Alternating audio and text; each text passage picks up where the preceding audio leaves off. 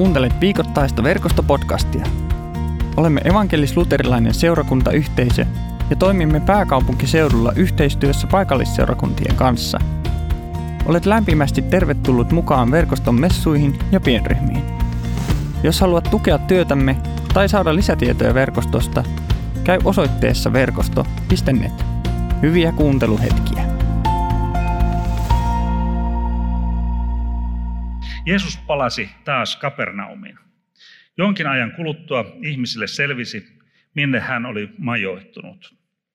Paikalle kerääntyi niin paljon väkeä, etteivät kaikki mahtuneet edes oven edustalle.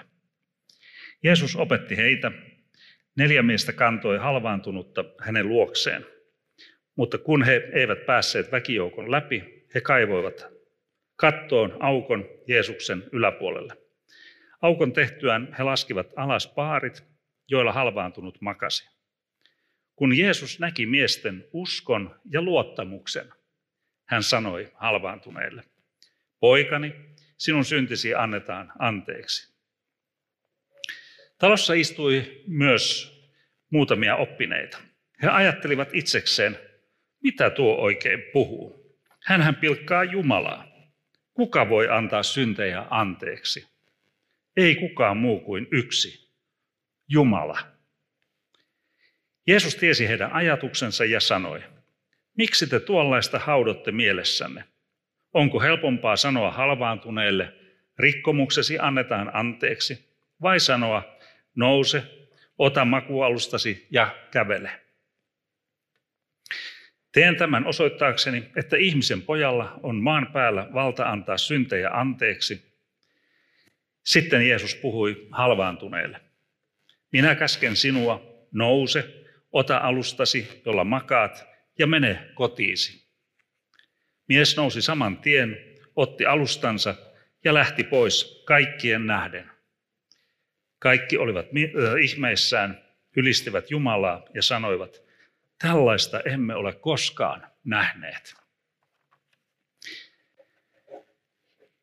Näin tällä evankeliumitekstillä meitä saatellaan tämän päivän teemaan usko ja epäusko. Siis kirkkovuodellahan on aina otsikko ja tänään on teemana usko ja epäusko. Ja nyt täytyy sanoa, onneksi tässä tuli tämä disclaimer jo, tämä Hassisen kone ja levottomat sanat. Eli jos koet sydämessäsi, että nyt puhutaan asiaa, niin se on Jumalan puhetta. Jos tuntuu, että nyt pappi puhuu omiaan, niin sitten voit ajatella, että se on niitä Hassisen koneen levottomia sanoja.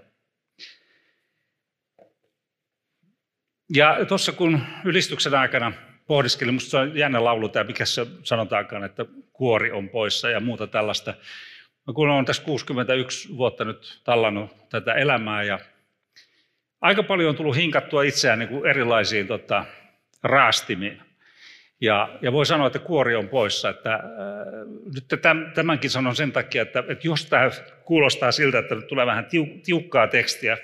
Mä tuossa vähän Panun kanssa keskustelin ja kysyin, kun mä oon tässä puhunut jo tuolla Espoonlahdessa, että onko mä niinku liian painostava näissä jutuissa. Jos koet niin, niin sanon sen jo tässä kohtaa, että suorittamalla ei tästä hommasta selviä. Se on, niin kuin tuo viimeinen laulu sanoi, että me luotamme Jumalaan, joka pysyy. Jumala on rakkaus ja sen varassa me ollaan. Mutta sitten mä huomaan, että musta myöskin herää semmoinen valmentaja, mitä mä teen paljon työkseni. Ja kun itse on käynyt pitkän tien ja todella semmoisen niin kuin kovapäisen tien uskon elämässäkin ja elämässä ylipäänsä läpi, niin koitan tästä nyt siilata teille jotakin. Ja usko ja epäusko nyt on tietenkin sellaisia teemoja, jotka on aivan keskeisiä meidän kristittyjen elämässä. Ja sen takia on pakko valita joku näkökulma tähän asiaan.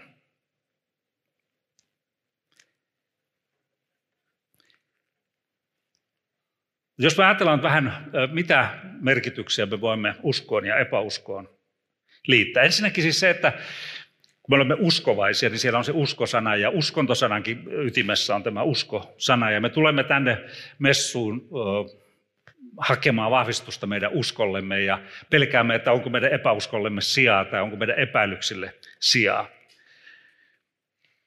Ja nyt kun katsoin, niin puoli vuotta sitten olin edellisen kerran tässä samassa paikassa, oli pääsiäisen jälkeinen sunnuntai ja puhuttiin epäuskoisesta Tuomaasta. Ja huomatkaa, puhuttiin siis epäuskoisesta Tuomaasta.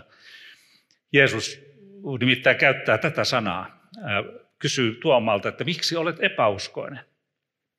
Vaikka me usein puhutaan epäilevästä Tuomaasta.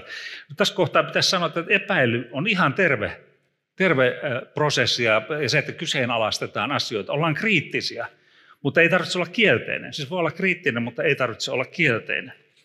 Epäily on ihan tervettä, mutta se ongelma on siinä, että jos sitä epäily jää sellaiseksi pysyväksi olotilaksi, niin se kroonistuu epäuskoksi.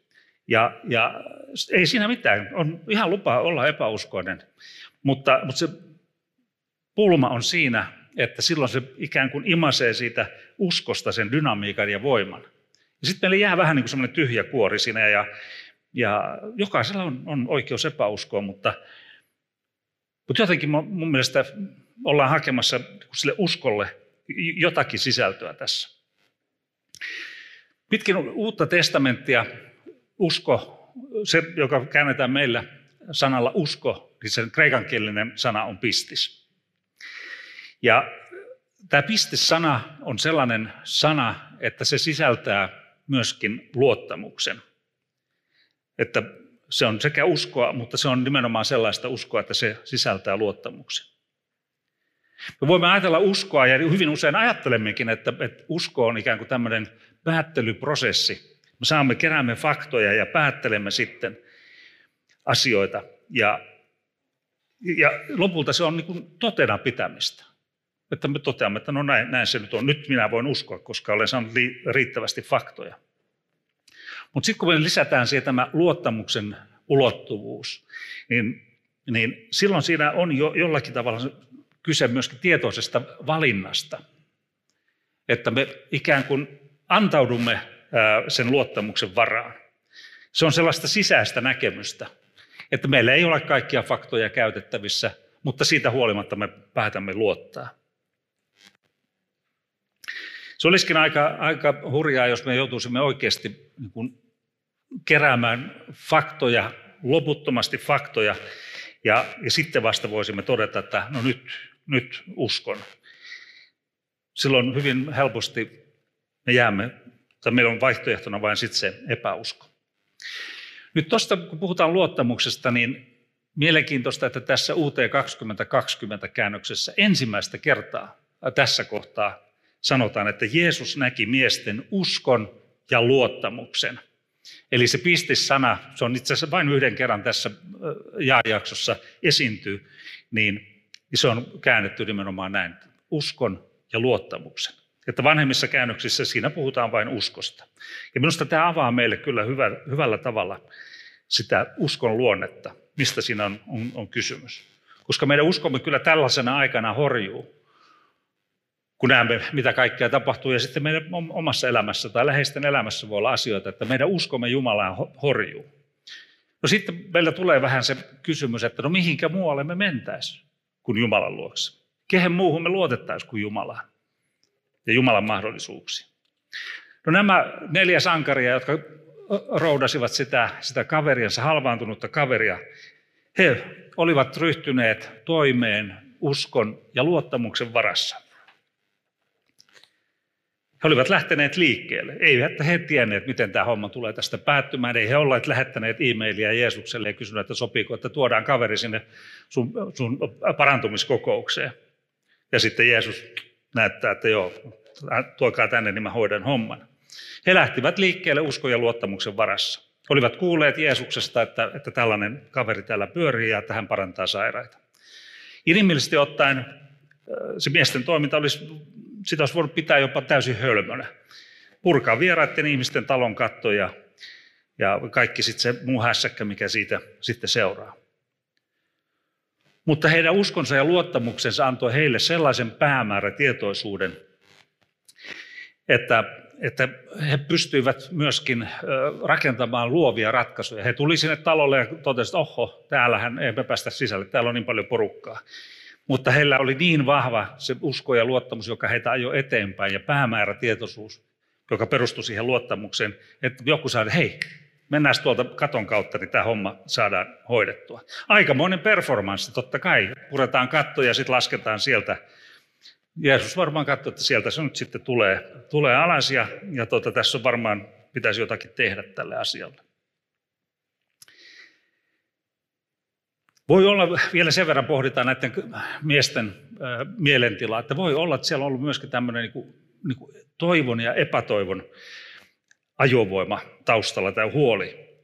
Ja usein vaikeissa tilanteissa toivo ja epätoivo, ne on jotenkin hyvin lähellä toisiaan. Monet meistä, kun ollaan oltu jossakin semmoisessa vaikeassa tilanteessa, että me ei tiedetä, miten se tulee päättymään, niin me jotenkin toivotaan, että ehkä tästä nyt tapahtuu hyvin, tai ei se ehkä sitten kuitenkaan onnistu, ja käydään jopa sitten tämmöistä sisäistä keskustelua toivon ja epätoivon välillä. Saattoi olla, että joku miehistä ehkä sitten totesikin matkalla, että onkohan tässä mitään järkeä, että mitä siellä tapahtuu. Tai halvaantunut kenties saattoi sanoa, että älkää nyt tehkö tästä numeroa, että Jumala on mulle antanut tämmöisen halvauksen sitten, tai halvaantumisen ristikseni. Ehkä semmoista sanaa ei silloin vielä käytetty, kun ristiä on vielä oikein ollut teologisoitu siinä vaiheessa. Mutta kaverit sitten sanoo, että ei kyllä nyt me viedään sut sinne Jeesuksen luokse ja kyllähän varmaan sut parantaa.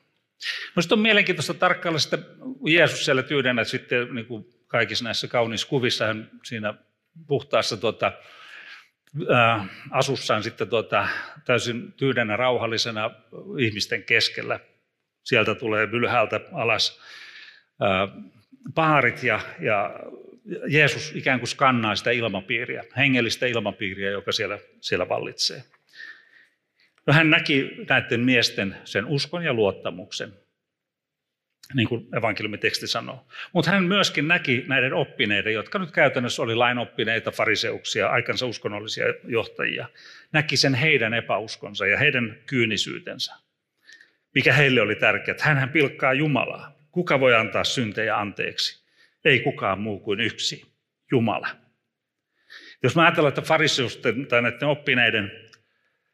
oppineet edustaa tässä epäuskoa. He olivat rakentaneet, he oikeastaan niin pelkäsivät. Se tämmöinen aito usko oli heille uhka, koska sitä he eivät osanneet hallita. He olivat rakentaneet, siis sekä he että heidän esi-isänsä olivat rakentaneet semmoisen uskonnollisen järjestelmän, jossa nämä kaverit pärjäsivät. Ne osasivat pelata, mistä narusta vedetään ja mistä pintuista ja tilleistä maksetaan mitäkin kymmenyksiä missäkin vaiheessa ja näin. Ja se oli myöskin valtajärjestelmä, sillä he kyykyttivät sitä tavallista kansaa. Varmasti oli myöskin paljon aitoa niin kuin Jumalan etsintää. Että en halua tässä, me helposti aina moititaan fariseuksia, niin kuin tiedätte se, kun oli publikaani ja fariseus siellä temppelissä, ja sitten fariseus sanoi, kiitos, että me emme ole, niin kuin, tai että minä en ole niin kuin tuo publikaani, ja muistamme sitten sen pyhäkouluopettaja, joka sitten lapsille oli kertonut tämän, ja sitten rukoiltiin ja sanoi, että kiitos, kun me emme ole niin kuin tuo fariseus, vaikka me itse asiassa olemme juuri niitä. Mutta nämä uskonnolliset rakenteet ovat ihan hyödyllisiä silloin, kun ne tukevat todellista uskoa ja tukevat uskoa Jumalaan ja henkilökohtaista suhdetta Jeesukseen. Tätäkin messua voidaan pitää uskonnollisena rakenteena, että me joka sunnuntai täällä ja näissä kahdessa muussakin paikassa kokoonnumme ja monissa muissa kirkoissa kokoonnutaan ikään kuin harjoittamaan uskontoa. Mutta sen tehtävä, tämän kaiken tehtävä on tukea sitä, että sinä ja minä voisimme päästä syvemmälle uskossa Jumalaan, tuntea Jeesusta paremmin. Niin kuin noissa ylistyslaulussakin sanotaan ja lauletaan, että nähdään Jumalaa kasvoista kasvoihin. Näitä rakenteita, uskonnollisia rakenteita voisi kuvata ikään kuin kukkakeppinä kukkaruukussa. Ja niiden tehtävä on antaa tuki sille hauraalle kasvulle, joka sieltä siemenestä nousee, joka kuvastaa elävää uskoa. Ja silloin se tuki siinä, että se voi jostakin saada vähän tukea, kun se siitä kiemurtelee ja mikä kasvi nyt milläkin tavalla sieltä nousee esille. Mutta siinä vaiheessa, kun siitä kukkakepistä tulee tärkeämpi asia kuin siitä kasvista, niin silloin me ollaan uskonnollisen suorittamisen tiellä. Ja usein se kasvi niin kuin häiritä niitä kukkakeppien asetteluja. Ja me päästään pelehtimään niiden kukkakeppien kanssa, ja kuka haluaa suoraa keppiä, ja kuka haluaa kierteistä keppiä, kuka mitäkin. Ja me voidaan sitä peliä pelata täysin ilman Jumalaa. Mutta silloin, kun se rakenne tukee sitä uskon elämää, uskon syntymistä ja sen kasvamista, niin silloin se on paikallaan.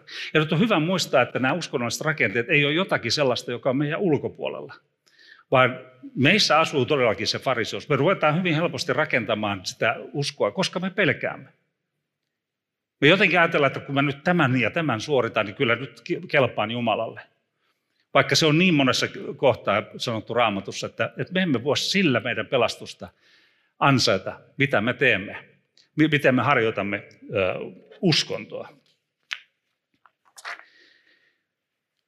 Luottamuksesta. Olin nuorena, en ehkä ollut mieskään vielä silloin, siis tarkoitan, että en ollut aikuinen. Olin ehkä 17, ehkä 18, olin Vihdin VPK:ssa, siis vapaa-palokuntalaisena. Ja me käytiin viikoittain aina harjoittelemassa sammutustyötä, erilaisia tilanteita.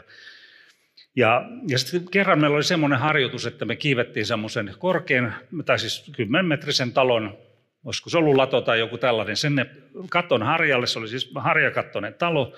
Ja meidän tehtävänä oli harjoitella sitä, että me parityöskentelynä parin kanssa, meillä oli köysi tai joku tämmöinen valjaat siinä meidän välissä. Ja ajatus on se, että toinen on toisella lappeella ja toinen on toisella lappeella, eli harjan eri puolilla. Ja ajatus on se, että kun me kumpikin nojaamme, me muodostamme vastapainon toisille. Me tietysti piti olla samanpainoisia kavereita, jos se on ollut hepposempi kaveri, niin se olisi lentänyt sieltä millä tahansa lingolla. Ja se ajatus oli se, että palavan talon katolla ollaan siellä ja sieltä käsin sitten rikotaan kattoa ja sammutetaan ja näin poispäin. No tämä oli harjoitus, se talo ei ollut millään lailla tulessa siinä. Mutta se ajatus siitä, että nojaa taaksepäin, sä oot siellä 10 metrin korkeudessa ja katot alas, ja se oli aika hurjaa. Ja mä itse olen korkean paikan kammonen, ja tietysti hyvä kysymys, että mitä mä siellä ylipäänsä tein, mutta pelotti niin paljon, että mä en uskaltanut ikään kuin nojata siihen. Tai en uskaltanut nojata siihen. Mä rupesin jotenkin tällä lailla, että kun se kaveri ei edes ollut näkyvissä, se tuli vaan se hihna siitä yli ja mä rupean tässä nojaamaan. Mistä mä tiedän, että nojaako se samaan aikaan ja muuta tällaista näin. Tämmöisiä menetelmiä ehkä ei tänä päivänä edes käytetä, mutta se oli silloin 70-luvulla se. Ja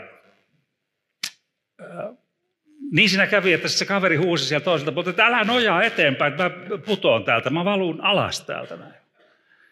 Ja tämä on vaan niin kuin edelleen, tämä tulee ihan elävänä mulle mieleen ja nimenomaan ajatuksena siitä, että mä pelkäsin niin paljon, että en voinut niin kuin asettua siihen nojaamaan, mikä olisi tuonut kummallekin sitten sen tasapainon siinä tilanteessa. Ja tähän mä ajattelen, että meillä usein on elämässä se, ja omastakin elämästä paljon löydän semmoisia vaiheita, missä mä oon vähän koittanut auttaa Jumalaa, koska mä en oikein niin luota, että se niin hanskaat on kaikkivaltiuden. Ja en uskalla ikään kuin luottaa siihen, että Jumala on siellä köyden toisessa päässä, vaikka ei välttämättä ole sillä lailla konkreettisesti näkyvissä, vaan mä jotenkin ajattelen, että onkohan se sitten kuitenkaan siellä. Vaikka tuossa laulussakin laulettiin, että me luotamme siihen, että Jumala pysyy, tai miten se oli tässä viimeisessä laulussa.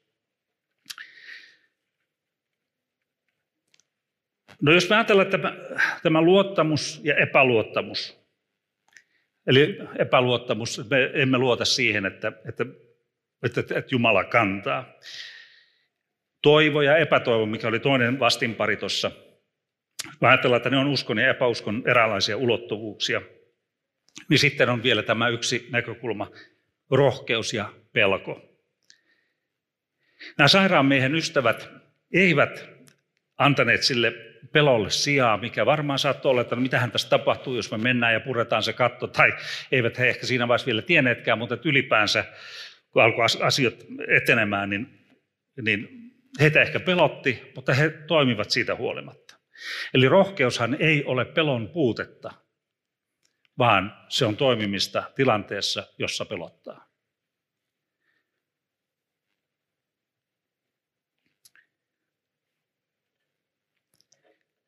Jos mä ajatellaan sitä, että no, mitä me näiden erilaisten vastinparien kanssa nyt tässä toimitaan ja tehdään. Nyt tuli mieleen vanha kertomus, varmaan monet teistä on kuulleet, ehkä täälläkin se on jo joskus sanottu, tämmöisestä tappelukoirien kasvattajasta, joka järjesti koiratappeluita ja keräsi ihmisiltä maksua tappelunäytöksistä. Ei ehkä ollut Suomessa, ehkä jossakin muualla maailmassa. Ja joku kysyi sitten ehkä kahden kesken häneltä, että tiedätkö sinä, ennen kuin koirat käyvät toistensa kimppuun, että kumpi sen tappelun voittaa? Ja mies vastasi, kyllä tiedän, se, jota ruokin paremmin.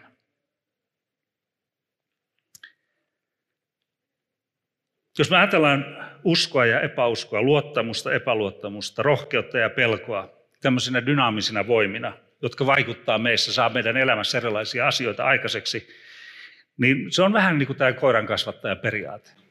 Se menestyy meidän sisäisessä kamppailussa, mitä me ruokimme.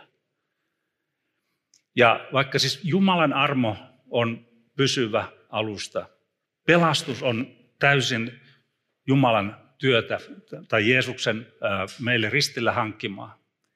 Mutta sitten se, minkälainen dynamiikka meille tulee elämään, niin siinä on kysymys siitä, mitä me ruokimme meidän sisäisessä maailmassa.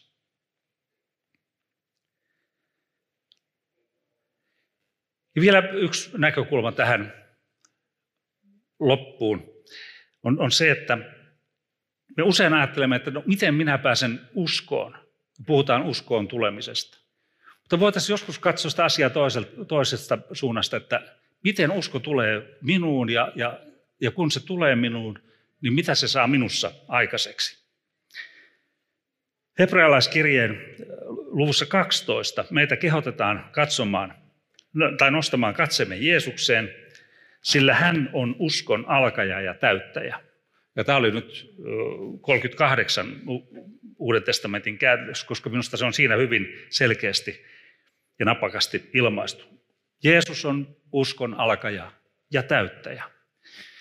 Ja mä tätä joku aika sitten mietin, että se alkaa ja täyttää, että okei, hän hoitaa sen homman siellä vähän niin kuin oikeuden kansliapäätöksenä, että no niin, uskoo tässä näin ja hän alkaa ja hän hoitaa ja mitä tekemistä sillä on mun kanssa.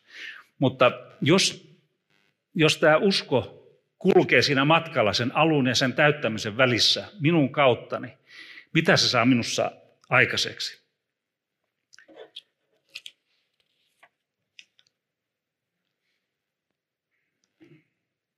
Ja tätä on hyvä miettiä. Mä oon tuossa suruprosesseissa puhuttu siitä, että me emme tee surutyötä tai me ei tulisi tehdä surutyötä. Ihminen, joka on menettänyt esimerkiksi läheisensä, niin häntä ei pitäisi kannustaa surutyöhön, koska se on ihan riittävän työlästä se elämä muutenkin. Mutta sen sijaan voi ajatella sitä, että mitä se suru saa minussa aikaiseksi. Tämä nyt on ihan vaan siis niin kuin tavallaan tämmöinen analogia.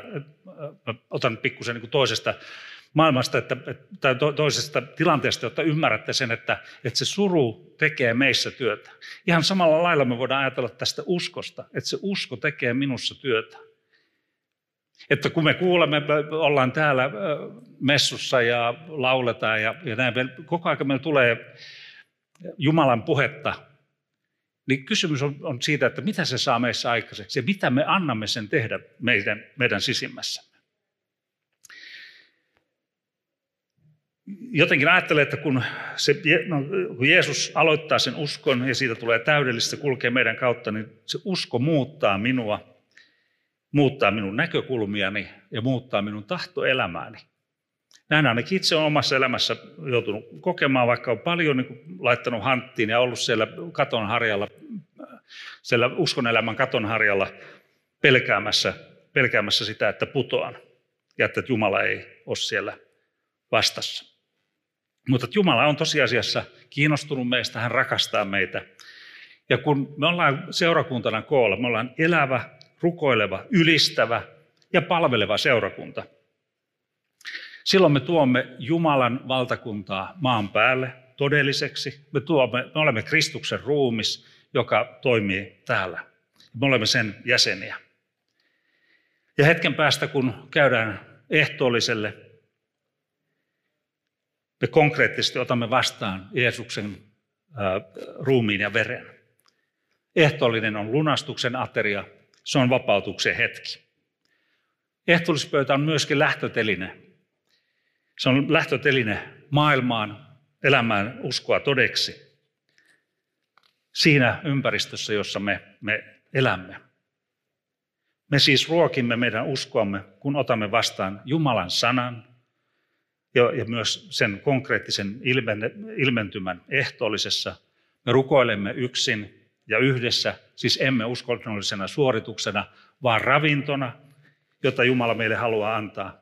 Ja kun me palvelemme, lähdemme liikkeelle, aivan niin kuin nuo 4 halvaantuneen ystävää lähtivät liikkeelle, se vahvistaa meidän uskoamme, se vahvistaa meidän luottamustamme, se antaa meille rohkeutta, jonka varassa me voimme toimia.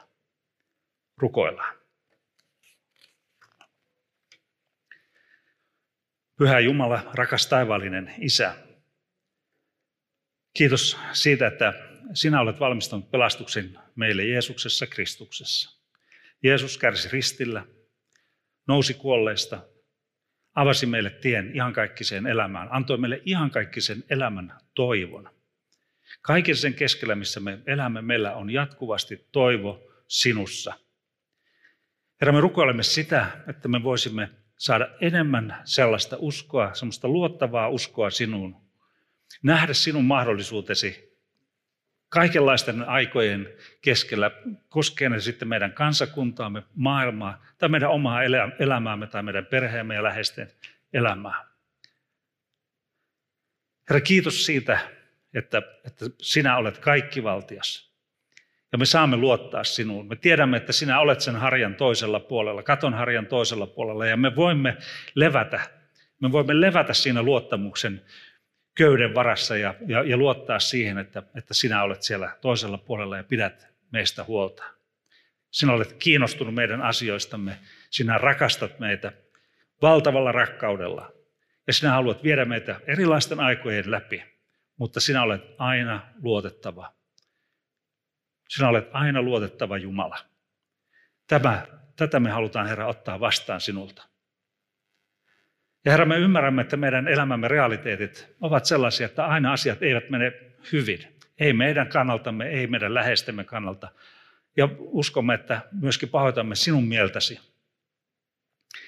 Me lyömme laimin asioita, kun meidän pitäisi tehdä asioita. Ja teemme asioita, joita pitäisi jättää tekemättä. Sanomme sanoja, jotka loukkaavat toisia.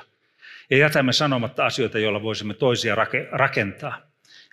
Ja välittää sinun rakkauttasi heidän elämäänsä. Herra, me pyydämme meidän rikkomuksiamme ja laiminlyöntejämme anteeksi. Ja me kiitämme, että sinä Jeesuksen verellä puhdistat meidät. Teet meistä uusia luomuksia. Johannes kirjoittaa evankeliumissaan, Jumala osoitti rakkautensa maailmalle antamalla ainoan poikansa, jottei kukaan häneen uskova tuhoudu, vaan saa ikuisen elämän. Ystävä, Jumalan sanaan perustuen haluan julistaa sinulle synnin päästön Isän ja Pojan ja Pyhän Hengen nimeen. Aamen. Kiitos kun kuuntelit verkostopodcastia. Seuraa meitä somessa ja tule mukaan verkoston Jumalanpalveluksiin ja pienryhmiin. Lisätietoja löydät osoitteesta verkosto.net.